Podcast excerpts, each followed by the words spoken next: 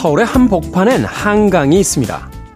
동서로 길게 흐르는 그 강을 중심에 놓고 북쪽에는 강변북로가 남쪽에는 올림픽대로가 나란히 이어집니다. 한강은 하나의 강이지만 어느 길, 어느 방향을 선택하냐에 따라 그 모습이 달라지죠.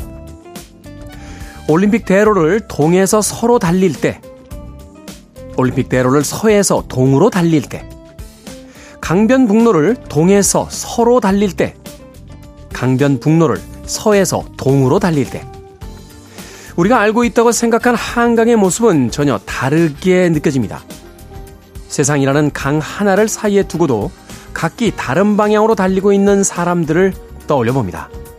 10월 29일 토요일 김태현의 프리웨이 시작합니다.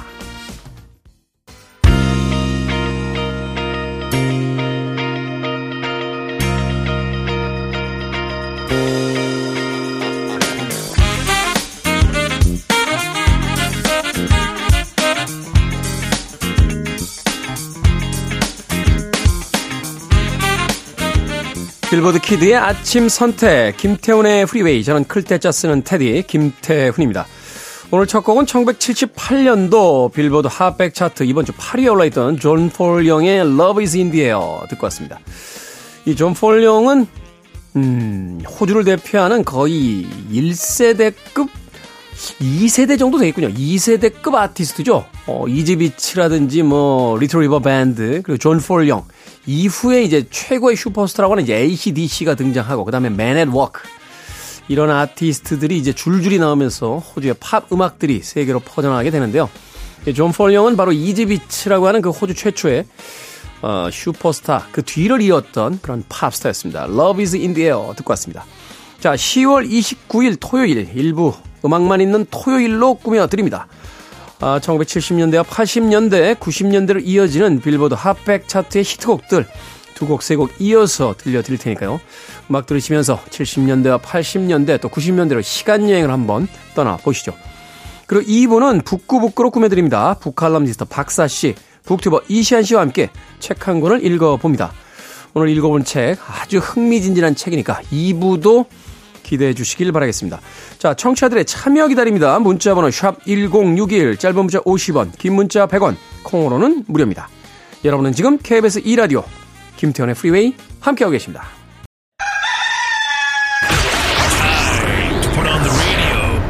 김태훈의 프리웨이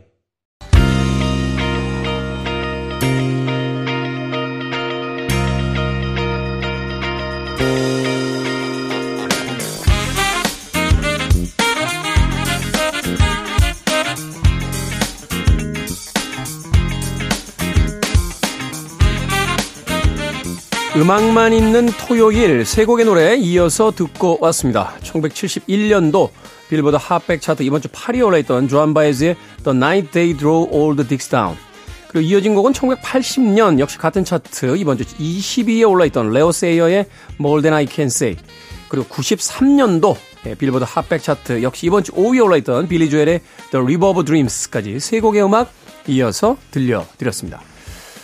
진태근님, 등산 산행 일행 기다리며 청취합니다. 좋네요. 라고 하셨습니다. 어느 산으로 가시나요? 이 만남의 광장들이 되게 있죠. 저는 사실 지방에 있는 산들보다는 이제 북한산하고 도봉산을 주로 많이 갔었는데, 그 밑에 김밥집에서 만났던 기억이 납니다. 예. 올라가기 전에 이제 김밥 한 두 줄 사고요. 예. 오이 하나 사서 넣고, 물 두 통. 저는 물을 좀 많이 마셨어요. 어. 그래가지고 물을 좀 많이 이렇게 넣어서 갔던 기억이 납니다. 등산 갈 때 이렇게 물건 많이 사는 건 아닌 것 같아요. 어, 가끔 이렇게 자기 배낭에 안 들어간다고 들어달라고 하시는 분들 계신데 짜증납니다. 어, 왜냐면 산에 올라갈 때 물 한 통도 무게거든요. 근데 무거워 죽겠는데 자기 배낭에 안 들어간다고 물건 대신 좀 말이 안 되죠. 네. 민폐입니다. 민폐. 네. 저는 뭐 1박이나 2박짜리 등산보다는 주로 이제 당일 등산을 주로 했기 때문에 예, 배낭에 이렇게 뭐 많이 들어가 있지는 않았던 것 같아요. 어, 바람막이 하나 정도 있고요. 그 다음에 뭐 앞서서 이야기한 것처럼 김밥 두 줄에 물 한 두 통, 예, 오이 한 두 개, 그 비상시에 먹을 수 있는 초코파이, 예, 그 정도 그 정도 하나 넣고 예. 아, 그 알콜솜 하나 있었네요. 혹시라도 이제 다칠 수 있으니까. 뭐그 정도만 넣고 다녔던 기억이 납니다. 되게 이제 구파발 쪽에서 북한산을 올라갔던 기억이 나요. 예. 그쪽이 경사면이 굉장히 서 있어가지고요. 예. 올라갈 때 정말 빡십니다. 예. 근데 거리는 최단 거리예요. 그래서 열심히 올라가고 나면 그다음부터는 다섯 여섯 시간 동안 그 능선 타고서 돌고 돌고 돌다가 우이동 쪽으로 내려왔던 아 산에 가고 싶네요. 방송에서 한두 번 이야기 했었습니다만 제가 오른쪽 무릎이 안 좋아서 사실은 등산을 안 한 지가 꽤 오래됐는데 산에 가면 좋죠. 여름산도 좋고 겨울산도 좋고 진태규님 등산 안전하게 잘 하고 무사히 돌아오시길 바라겠습니다. 자, 1985년도로 갑니다. 이번 주 빌보드 핫백 차트 15위 올라있던 데이비드 보위와 믹 재거, 이 대단한 거물급 아티스트들의 듀엣이 화제가 되기도 했었죠. Dancing in the Street. 그리고 86년도 역시 같은 차트 이번 주 13위 올라있던 마돈나의 True Blue까지 두 곡의 음악 이어집니다.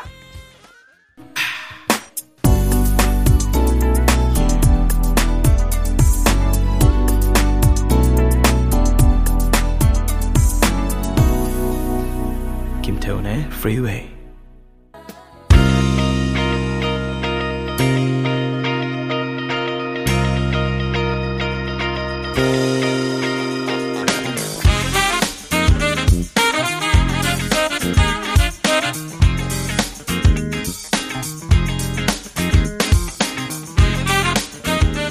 빌보드 키드의 아침 선택 KBS 2라디오 김태훈의 프리웨이 음악만 있는 토요일 함께하고 계십니다. 두 곡의 음악 이어서 듣고 왔습니다. 1996년 빌보드 핫백 차트 이번 주 11위에 올라있던 키스 스웨트와 아테나 케이지가 함께한 Nobody 이어진 곡은 95년도 역시 같은 차트 18위에 올라있던 이스케이프의 Who Can I Run To까지 두 곡의 음악 이어서 들려드렸습니다. 0060님, 40km를 달려 출근하고 있습니다. 출근길을 함께 해주는 김태훈의 프리웨이. 지루하지 않게 출근길을 지켜주셔서 고맙습니다. 어디서 어디까지 가시는데 40km를 달립니까? 와, 엄청나게 아침 출근길이 멋이군요. 강동구 쪽에서 김포 정도 넘어가면 아마 40km 정도 되는 거로 제가 알고 있는데, 이 올림픽 그 대로가 끝에서 끝까지가 아마 한 대략 40km 정도 되는 거로 제가 알고 있거든요. 와, 아침 시간에 그 길을 출근하기 쉽지 않을 것 같은데요. 0060님, 매일 아침 대단하시네요. 어, 6235님, 테디, 50이 넘으니까 자꾸 울적울적한데, 테디 방송 들으면 거짓말같이 싹 났습니다. 오은영님보다 더 고맙습니다. 대구 산원 의 청자입니다 오은영 선생님이 요새 상담 많이 해주고 계시죠? 오은영 선생님보다 더 고마워요? 네, 제가 더 고맙습니다. 6235님. 아, 이미애님. 새벽에 창밖 풍경 보셨나요? 동투기 전이 제일 어둡다던데 발코니 너머 풍경 자체가 어떤 미사역으로 설명하기 힘들 만큼 벅찬 감동입니다. 라고 하셨습니다. 그러네요. 저도 아침에 일어나면서 아유 어두워졌다 춥다 하는 생각만 했지. 아침에 동트기 전에 그 어두운 새벽의 풍경을 쳐다본 건 어, 많지 않네요. 차 타고 나서도 뭐 그렇죠. 어, 창밖 풍경 감상하기가 쉽지가 않습니다. 옆자리에 탄 사람이 창밖 풍경 보기 좋죠. 뭐 운전하면서 여행 가면은 사실 창밖 보기가 그렇게 쉽지는 않잖아요. 네. K124288217님, 테디, 순천 놀러 오세요. 라고 하셨습니다. 놀러 가고 싶네요. 이 아름다운 계절에 좀 놀고 싶다는 생각 요새 부쩍 들고 있습니다. 자, 음악 들어로 갑니다. 1989년도 빌보드 핫백 차트 이번 주 3위에 올라있던 Tears for Fears의 Sowing the Seeds of Love 그리고 94년도 역시 같은 차트 7위에 올라있던 Real McCoy의 Another Night까지 두 곡의 음악 이어서 들려드립니다. You're listening to one of the best radio stations around. You're listening to 김태훈의 Freeway. 빌보드 키드의 아침 선택 KBS 2 라디오 김태훈의 프리웨이 함께하고 계십니다. 1부 끝곡은 1976년도 이번 주 빌보드 핫백 차트 1위를 차지한 시카고의 If You Leave Me Now 듣습니다. 저는 잠시 후 2부에서 뵙겠습니다.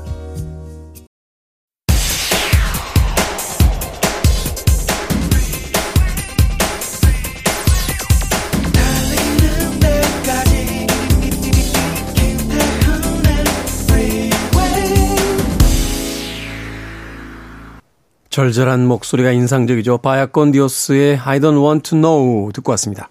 김태훈의 프리웨이 10월 29일 토요일 2부 시작했습니다. 2부는 예고해드린 대로 잠시 후 북구북구 북튜버 이시안 씨, 북칼럼니스트 박사 씨와 함께 아주 재미있는 책 한 권을 읽어보겠습니다. 잠시 후에 만나봅니다. I want it, I need it, I'm desperate for it. Okay, let's do it. 김태훈의 프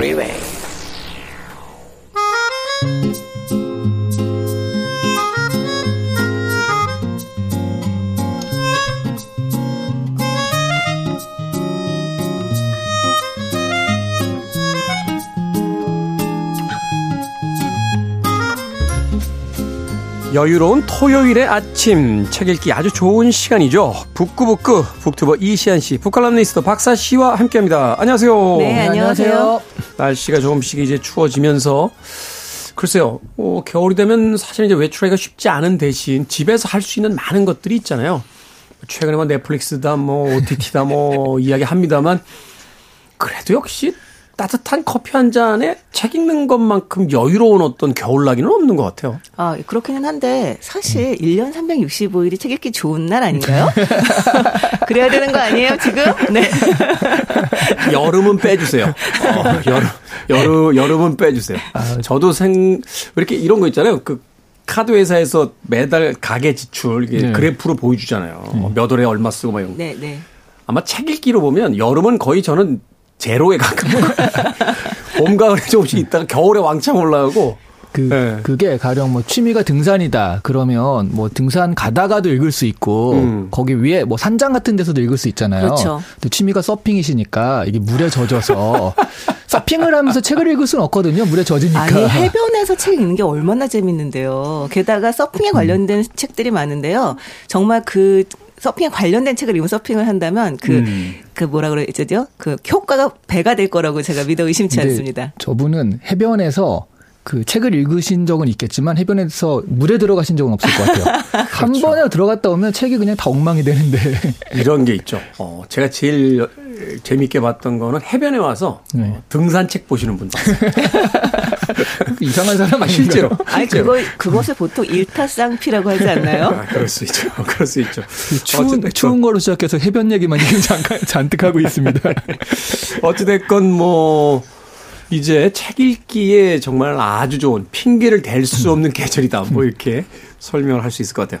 자, 오늘은요. 이 할로윈 데이를 앞두고 SF 소설이지만 한편으로는 이제 공포 소설로 분류가 되기도 하는 허버트 조지 웰스의 투명 인간 읽어보도록 하겠습니다. 자, 이 투명 인간 여기서 잠시 안내 드리자면 투명 인간에 얽힌 과학 이야기 다음 주 월요일에 과학 같은 소리 안에서 또 다뤄볼 예정이에요. 야, 이거 괜찮다. 어, 이거야말로 일타쌍피네요. 그러니까 네. 네. 토요일에 책 읽고 과학 같은 소리 안에서 그 과학적인 원리까지 알아보는.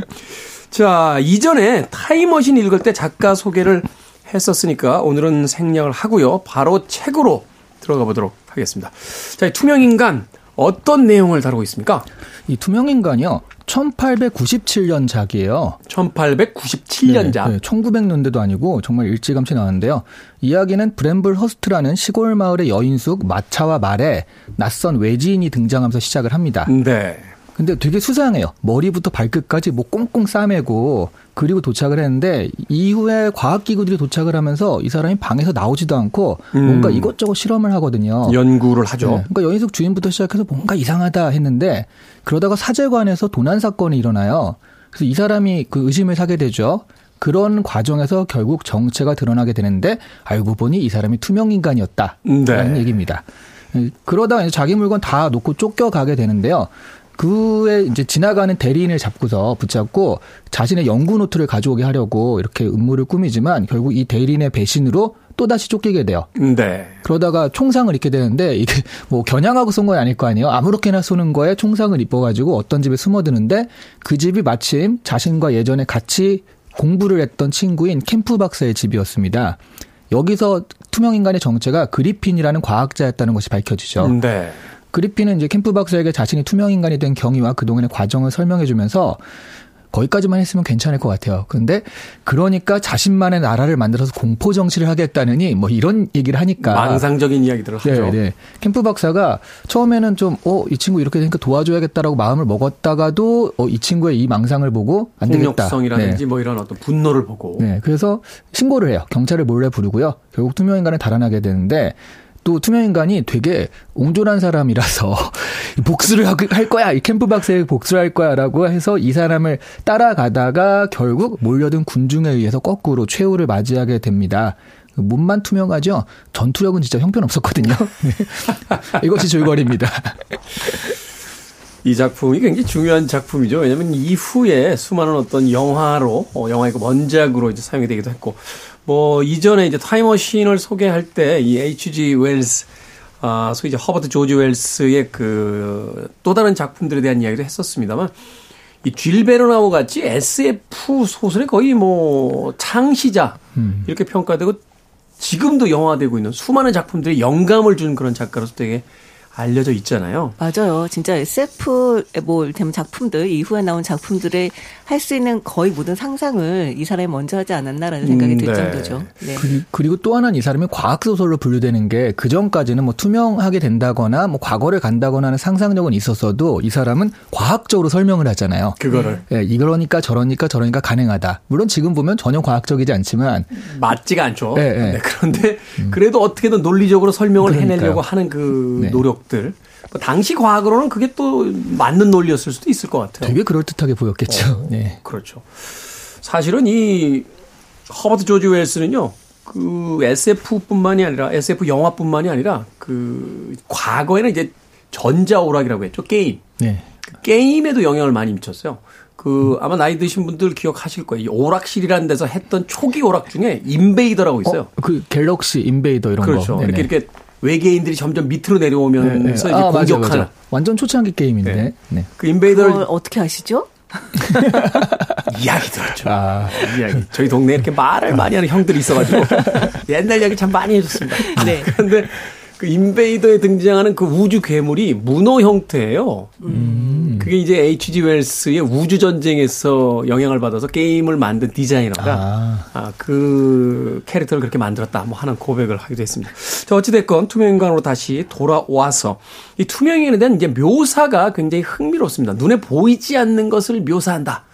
이것이야말로 어떻게 보면 이제 문학적인 어떤 야심, 도전 같은 것이 되지 않았을까 하는 생각이 드는데 인상적인 어. 장면들 있죠?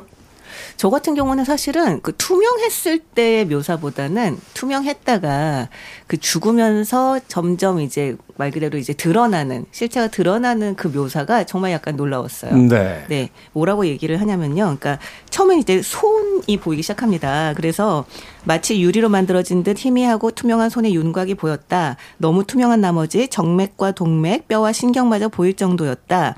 그러면서 가장 먼저 작고 하얀 신경, 연한 잿빛을 띤 사지의 윤곽, 다음으로 흐릿한 뼈와 복잡한 동맥, 이번엔 살과 피부가 처음에는 희미한 안개처럼 나타났다가 빠르게 그 밀도가 높아지면서 불투명해졌다라고 음. 이야기를 하는데요. 이 과정이 이 사람이 어, 아까 우리가 어쨌든 과학적인 사실이 맞냐 맞지 않냐를 떠나서 굉장히 그럴듯하게 쓴다라고 얘기를 했는데 네. 아, 이 사람이 정말 해부학적으로도 되게 그럴듯하게 묘사를 하는구나라고 하는 게 되게 인상적이었어요. 이게 19세기 말이라고 생각을 해 본다라면 사실 이 해부학이 일반적인 어떤 학문으로서 이렇게 정착되기 전이었을 텐데 네. 그럼에도 불구하고 이 책을 쓰기 위해서 굉장히 많은 연구를 했다는 걸 또 알 수 있는 대목이기도 하고요. 네.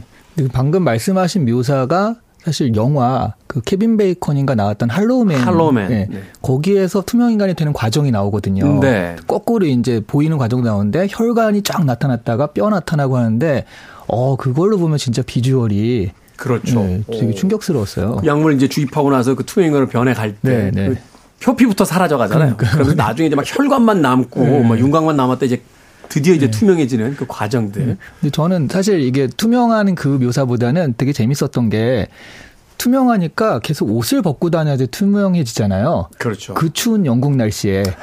그래서 감기 걸려가지고 재채기 소리로 사람들이 어, 뭐가 있네 알아보고 되게 투명 인간도 열대지방에서 태어났으면 이렇게까지 쫓기지 않았을 것 같은데 약간 영국과 좀 안 맞는 그게 아니었나 싶었어요. 그리고 뭐를 먹을 수도 없고. 그렇죠. 맞아요. 아니, 먹으면 먹으면 맞아요. 음식만 둥둥 떠다니잖아. 그렇죠, 그렇죠. 그렇죠. 그리고 뭐 여기서 이제 그 말하자면 이제 돈을 훔치는 장면도 나옵니다만 훔치면 어떡할 거예요? 그거 그 돈만 둥둥 또 떠다니게 되잖아요. 그래서 걸리잖아요. 그러니까. 네, 돈만 동동 떠다니는 거 걸리기도 하고. 그러니까 우리가 예전에 생각했던 뭐 꿈이 뭐야 그러면 투명 인간이 될 거야 슈퍼맨이 더세뭐 이런 이렇게 이제 이야기했던 장면들이 있었는데 투명 인간은 아닌 것 같다라는 네, 생각을 능력치가 제로에 네. 가깝지 않나. 그러니까 보통은 투명 인간이 되면 뭘 할 수 있다라는 어떤 희망찬 생각들을 하잖아요. 그리고 이 사람도 투명이 되기 전에 내가 투명해지면 이렇게 될 것이다라는 희망을 가졌는데 사실은 이 책은 거의 한 권에 걸쳐서 투명해지면 얼마나 살기 힘든가 음. 그 아주 고군분투의 과정을 굉장히 리얼하게 묘사를 하고 있다고 보시면 됩니다. 그러니까요 네. 어린 아이들의 꿈과 희망을 짓밟는 네, 투명 인간이 돼서는 절대로 안 된다는 걸 알려 주는 어, 사실은 이제 우리나라에 이 투명 인간에 비할 만한 작품이 있죠. 어, 도깨비 감투라고 아, 하는 맞아요, 아주 유명한 만. 네. 거기선 이 감투를 쓰면 그냥 투명해지거든요. 그러니까 우리나라 도깨비 감투가 한 수 위야. 네, 옷까지 투명해지니까. 그럼요. 그 그럼요. 한수이네요. 거위털 파카 입고서는 뭐 패딩 입고 그냥 도깨비 감투 쓰면 다 전체로 투명해지니까 그 생각도 엉뚱하게 해봤습니다. 자, 이 중반 이후에 투명 인간이 과학자인 그리핀으로 밝혀집니다. 그러면서 이제 캐릭터가 이제 이야기하는 여러 가지 어떤 과정도 나오게 되고 사실은 이 투명 인간이 SF의 어떤 쇼시 같은 작품이 합니다만 이 H.G. 웰스 자체가 사회파로 이제 분류되는 소설가 중에 한 명이기 때문에 당시 어떤 시대 상황이라든지 자신의 어떤 세계관에 대한 부분들도 이 책에 굉장히 많이 녹아 있는데 그런 부분을 조금 이야기해 주신다면 처음에 이 책이 그래서 나왔을 때는 약간 그런 인종적인 편견에 대한 뭐 비판이다 이렇게도 해석을 했었어요. 네. 왜냐면 어쨌든 우리와 다른 어떤 모습인 거잖아요. 그러면서 그렇죠. 예, 투명 인간의 그런 모습들을 가지고 무조건 배척하고 보는 이걸 보면서 그냥 처음에 이 사람이 알비노 그러니까 그 백색증이라고 하죠. 네, 피부가 하얗게 네, 변해가는. 원래도 좀 알비노여서 투명 인간이 되게 편했지만 어쨌든 이런 겉모습이 달랐기 때문에 무조건 어, 왜 그런지 자세히 들어보지도 않고 배척하는 모습을 보면서 인종적인 편견에 대한 비판서다 뭐 이런 식으로 읽히기도 했었거든요. 네. 아, 근데 그렇게 보는 것도 신선하기는 한데 네. 저 같은 경우는 아, 이렇게 딱 드러나거든요. 뭐냐면 보통 그런 얘기 하잖아요. 같은 물이라도 뱀이 마시면 독이 되고 네. 소가 먹으면 우유가 된다라고 얘기를 하는데 이 사람 같은 경우는 기본적으로 그 못된 사람이었어요. 음. 그러니까 아버지가 돌아가셨는데 돌아가신 이유가 이 사람이 자기 연구비가 부족하니까 아버지 돈을 훔치거든요. 네. 근데 이게 아버지 돈이 아니었던 거예요. 그래서 그 아버지가 거기에 대해서 자기가 이제 자기 돈이 아닌 거를 책임을 져야 되니까. 책임을 져야 되니까 자살을 해요. 음. 근데 보통 이런 경우가 되면 엄청난 죄책감에 시달리기가 쉬울 텐데 전혀 그런 그 내색을 하지 않고요. 그리고 처음 실험했던 대상도 고양이를 실험합니다. 아주 잔혹하게 실험하죠. 불쌍한 고양이를 그 고양이 어떻게 살라고 그러니까 고양이를 정말, 네. 실험하면 박사님에게 별로 좋은 소리 들을 수가 없습니다. 벌써 거기서부터 저는 이미 마음이 떠났습니다. 그러니까. 네, 네. 네. 그러니까 처음부터 이 사람의 그 일테면 그 보통 말하는 인성이라고 하죠. 인성 자체가 좋은 사람이 아니에요. 그러다 보니까 사실은 이게 좋은 사람이었으면 이 연구가 좋게 좋게 쓸 수 있는 가능성이 있거든요. 네. 이 연구를 공유하고 이것을 우리 인류의 발전에 이바지할 수 있는 방법을 찾을 수 있었을 텐데 자신의 욕심을 위해서 그것을 숨기려고 했기 때문에 오히려 동료도 없이 혼자서 그렇게 이제 외롭게 죽을 수밖에 없었던 면이 있는 거죠. 그러니까 사실은 이 투명해지는 기술이라는 것이 누구의 손에 들어가느냐. 사실은 뭐, 그 수많은 도구들이 그렇잖아요. 의사가 잡은 칼과 강도가 잡은 칼의 용도가 다르듯이. 그럼요. 그런 이야기를 또 작품 속에서 남겨놓고 있다. 근데 이 사람이 되게 인성이 나쁘다라고만 보기에는 가령 이 사람이 왜 그렇게 연구에 집착했냐면 지방대 교수인 자기 교수가 자기 연구를 가로채 가려고 했었거든요. 네. 그러니까 그걸 막기 위해서 내 연구를 완성시켜야 돼. 그 쫓기다 보니까 돈이 필요해 하다가 이렇게 된 거여서 저는 인성적인 것보다 뭐 그런 것도 있겠지만 약간 너드 너드가 보통은 한 분야를 굉장히 잘하는 네. 하지만 사회성이 좀 떨어지는 사람들을 일컫는 경우들이 많잖아요. 그렇죠. 예, 그래서 약간 그런 사람이 아니었나. 사회적 관계 서툰, 뭐 지금으로 따지면 소시오패스 정도의 그런데 이제 과학적으로 좀 그 기술적으로 좀 많이 아는 그런 사람이 아니었나 하는 생각도 들거든요. 네, 사실은 그 작품 자체에서 그 작가도 이 투명 인간에 대한 그 동정심들을 계속 보여주고 있습니다. 네. 그러니까 이 사람이 처음부터 이렇게 사악한 사람이라기보다는 사실 상황이나 조건들이 이 사람을 이렇게 나쁘게 몰아간 면이 있는 거죠. 그러면서 봤을 때는 좀 복합적으로 읽을 수 있는 그런 여지가 있는 그런 작품이라고 볼 수 있을 것 같아요. 제 주변 분은 이 책에 대해서 아주 단호하게 한마디로 평을 하시더군요. 어, 100년 전부터 이공계 힘들었다. 어, 연구하는 고학 학생의 네. 그 어떤 이야기를 이렇게 절절히 적고 있는 걸 보면서 역시 이공계는 그때도 힘들었다. 그리고 역시 대학원생의 비애. 그렇죠. 그래서 그 이야기를 하셔서 아, 좀 예리한 지적이라는 이야기를 드린 아, 적이. 대학원생은 어쩌다 이렇게 미움받게 됐나요? 아니, 얼마 전에 읽은, 읽은 글에 따르면 소년들이 죄를 지으면 소년원에 가고 대학생이 죄를 지으면 대학원에 간다라는 얘기가 있더라고요. 저도 죄를 많이 지었나요? 대학원까지 가긴 했는데, 어, 졸업은 못하고 수료만 했으니까, 아직도 대학원에 있는 셈이네요. 네, 빨리 출소하시기 바랍니다. 알겠습니다. 음악 한 곡 듣고 옵니다. 퀸의 노래 중에서 Invisible Man 듣습니다. 마치 영화의 사운드 트랙처럼 그 분위기를 아주 묘하게 만들어준 곡이었습니다. 퀸의 Invisible Man 듣고 왔습니다. 빌보드 키드의 아침 선택, KBS 2라디오, 김태훈의 프리웨이, 북구북구, 박사씨, 이시안씨와 함께 허버트 조지 웰스의 투명인간 읽어보고 있습니다. 자, 이 책 속에서 이제 투명인간이 등장을 하고 나서 이 마을 전체가 공포에 이제 떨게 됩니다. 눈에 보이지 않는 자. 그래서 어디선가 나를 감시할 수도 있고, 나에게 어떤 해악을 미칠 수도 있고, 또 그게 정체를 알 수 없다는 것에서 오는 어떤 공포. 이 투명 인간이 이 상징하고 있는 건 뭘까요? 이 책을 통해서 아마, 어, 허버트 조지 웰스가 가장 하고 싶었던 이야기는 물 위에서 떨어진 이 보이지 않는 한 남자로 상징되는 무엇이지 않았을까 하는 생각을 해보게 되는데. 음, 근데 저는 사실은 투명 인간, 그러니까 지금 우리 주변에 항상 언제 무슨 어- 어려운 일이 터질지 모르잖아요.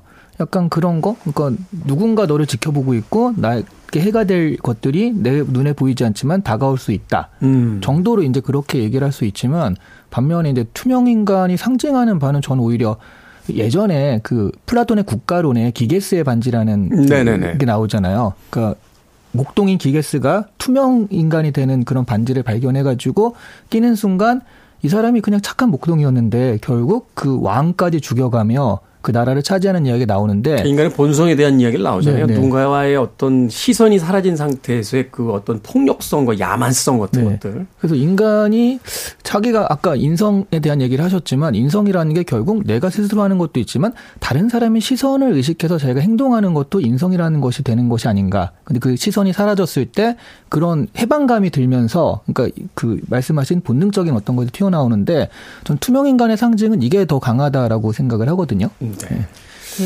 앞서서 기계수의 반지 이야기해 주시니까 갑자기 반지의 제왕 생각나네요. 걸. 어 그것도 네. 기게스의 반지에서 영향 영향을 받았죠. 네. 그래서 사실 이제 그이 골룸이 그, 그 반지에 집착하면서부터 네. 이제 인성들이 다 변하기 시작하는. 그러니까요. 실제로 자기가 갖고 있지 않던 능력, 능력이 생겼을 때, 그러니까 그걸 컨트롤할 수 없는 능력이 생겼을 때 인간이 어떻게 반응하는가를 보는 건 굉장히 흥미로운 과정인 것 같고, 현대에 와서 그 능력은 돈인 것 같아요. 네. 그러니까 주변 사람들 그러잖아요. 저 친구 돈 벌더니 변했어. 라고 그렇죠. 이야기하는.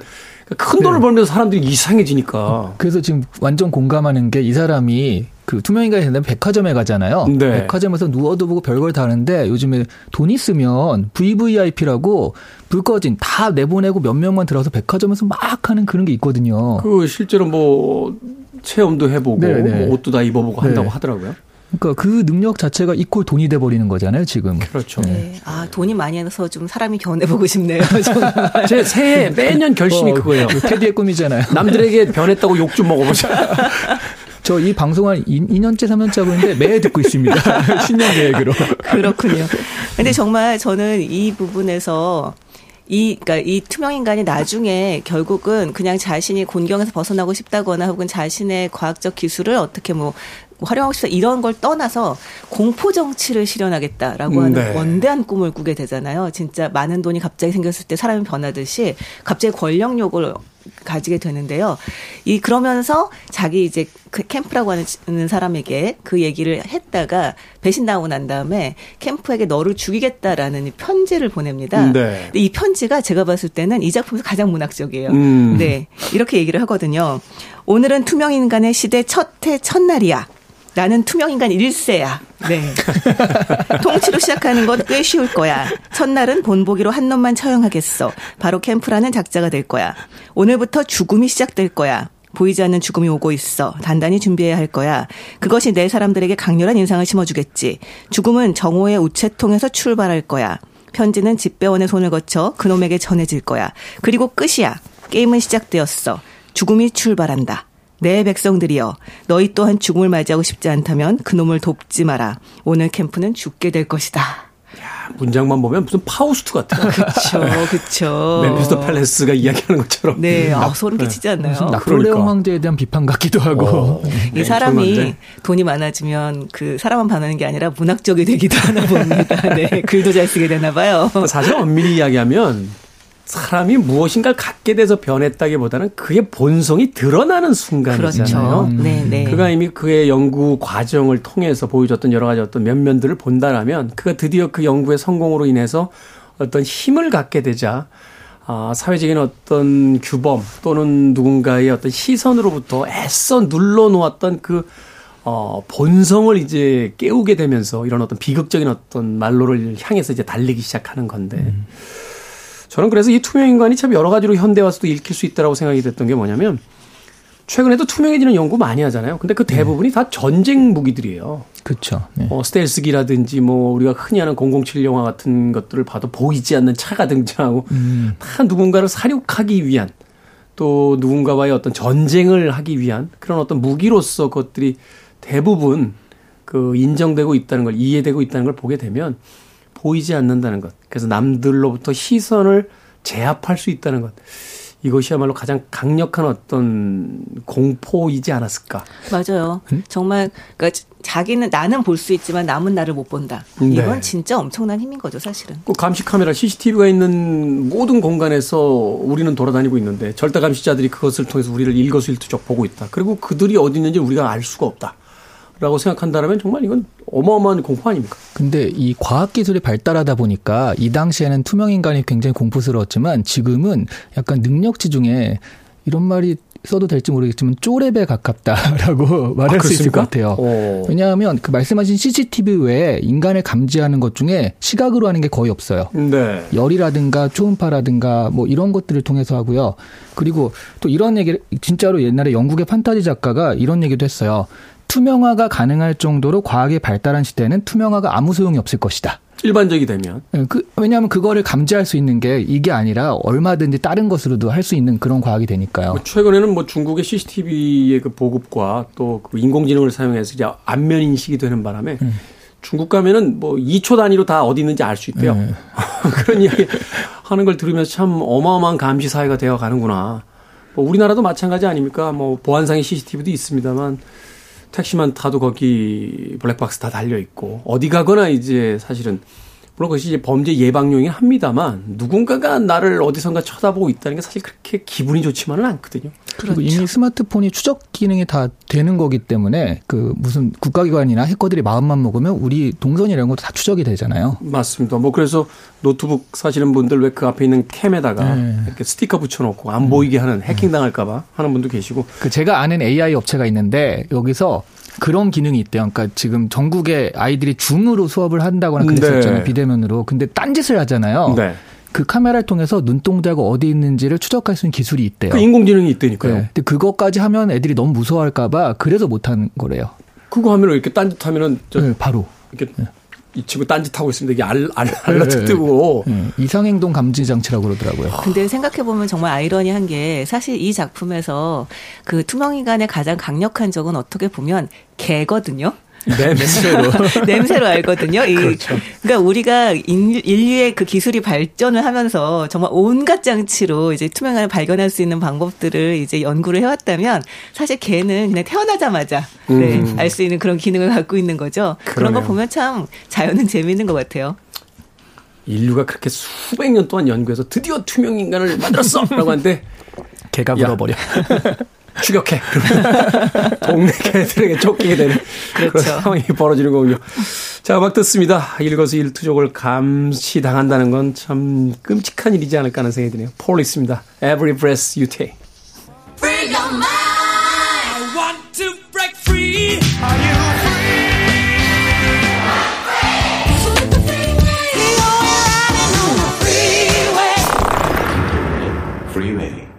빌보드 키드의 아침 선택, 김태훈의 프리웨이, 북칼럼니스트 박사 씨, 북튜버 이시안 씨와 함께 북구북구 오늘 허버트 조지 웰스의 투명인간 읽어보고 있습니다. 자, 이제 투명인간의 관점에서 어떤 악행에 대한 부분들을 이야기했습니다만 근데 이 작품 속에서 어, 때때로 이제 느껴지게 되는 것이 이 고립된 자의 어떤 고독함, 외로움, 이해받지 못하는 자의 어떤 상실감 이런 것들도 등장을 하거든요. 네. 그런 대목들이 또 분명히 존재를 하고 있죠. 네. 그 저는 사실 우리 사회에서 완전히 고립된 사람은 그렇게 많진 않아도요. 흔히 존재감 없다라는 소리 그런 그렇죠. 소리 많이 있잖아요. 네네. 네. 사실은 그 젊은 세대들의 어떤 그 어, 자기 비하적인 어떤 표현 방식 중에 하나가 네. 투명 인간이라는 게 있잖아요. 그렇죠. 맞아요. 그렇죠.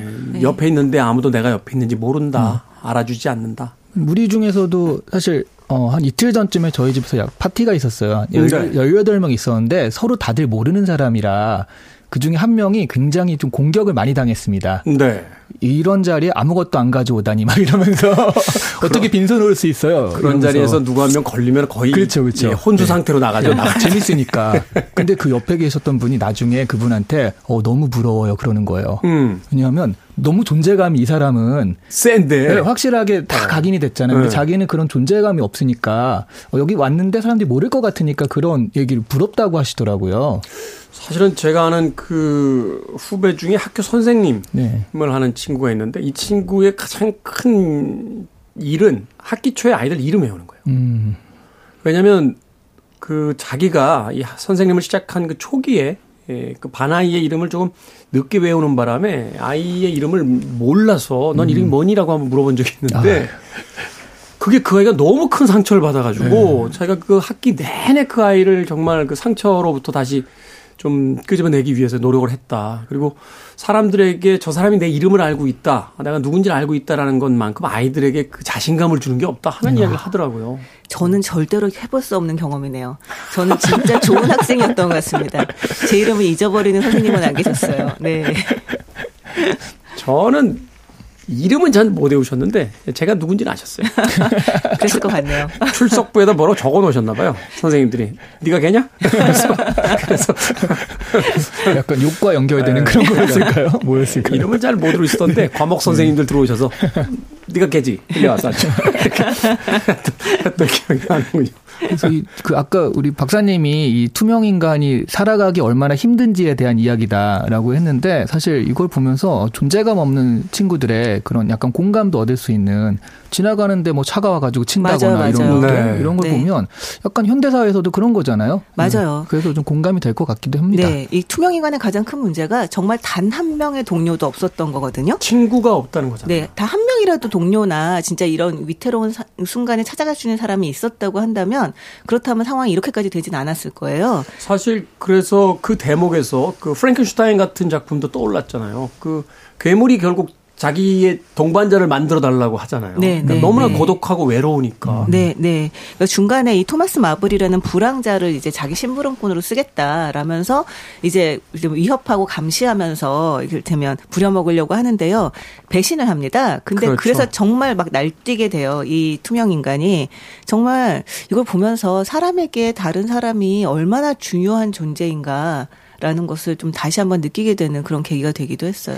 투명 인간이 악행을 저지릅니다만 그 초반부의 악행은 약간 찌질한 쪽이었잖아요. 그런데 그 불황자에게 이제 불황자에게 배신당하고 또 그 총성을 입고 숨어 들어간 그 집에서 이제 캠프 박사를 만나서 어릴 때 그 예전에 학교의 친구라고 이제 어떤 자기의 옛날 이야기까지 들려주면서 의존하게 되는데 거기서 다시 이제 투명인간 입장에서는 배신을 당하는 상황이 벌어지니까 심지어 자기가 얘기했던 것들에서 약점을 잡아서 공격하죠. 그렇죠. 네. 그리고 나서 이제 쉽게 얘기해서 그 폭주하기 시작하잖아요. 네. 사람에 대한 배신감을 두 번 겪고 나서 이제 무차별적인 막 살인들을 저지르면서 다니게 되는데 그런 대목을 이제 보게 된다라면 그 고립감이라는 거 누군가에게 상처받고 또 이해되지 못한다는 게 얼마나 무서운 것인지를 또 작품 속에서 읽어낼 수 있지 않나 하는 또 생각을 해 봤습니다. 음.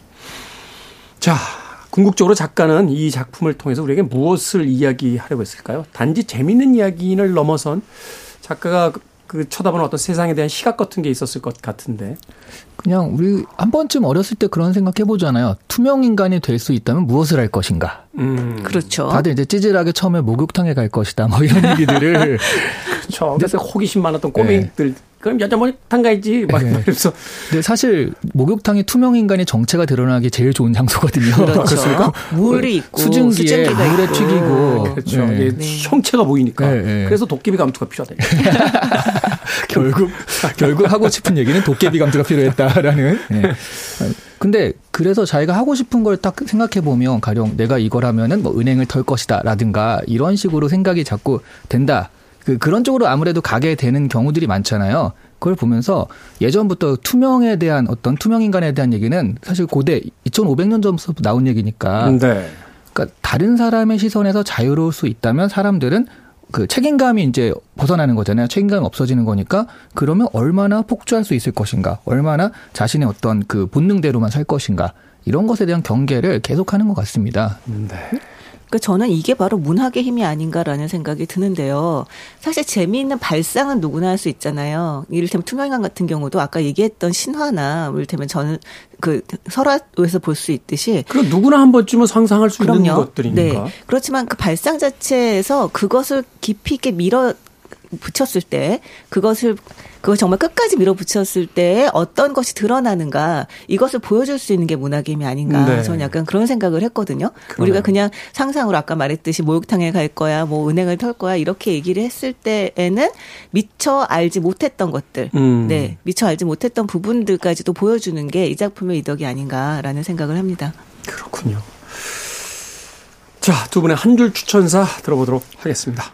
음, 무서운 것을 싫어해서 드라큘라 같은 소설은 좀 힘들지만 그런데 할로윈은 즐기고 싶다 하시는 음. 분한텐 이 소설이 딱 적절할 것 같아요.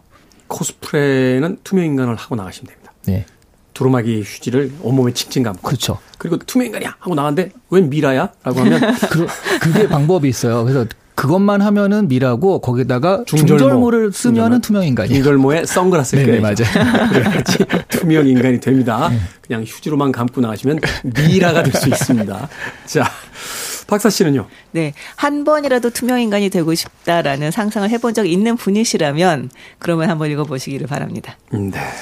투명 인간이 되고 싶다라고 했을 때 막상 투명 인간이 된 사람이 겪었던 그 수많은 일들을 통해서 그런 꿈은 다시는 안 꾸게 될 겁니다. 그렇죠. 일명 동심 파괴 SF 소설 허버트 조지 웰스의 투명 인간 오늘 읽어봤습니다. 자 다음 주엔요 양귀자 작가의 모순 읽어보도록 하겠습니다. 98년도에 첫 출간이 됐는데 별다른 홍보 없이도 지금까지 꾸준히 읽히고 있는 책 저희도 본격적으로 한번 읽어보도록 하겠습니다. 북튜버 이시안 씨, 북칼럼니스트 박사 씨와 다음 주에 만나봅니다. 고맙습니다. 네, 네, 안녕히 감사합니다. 계세요. 음악 한 곡 듣겠습니다. 빌리 아이돌입니다. Eyes Without a Face.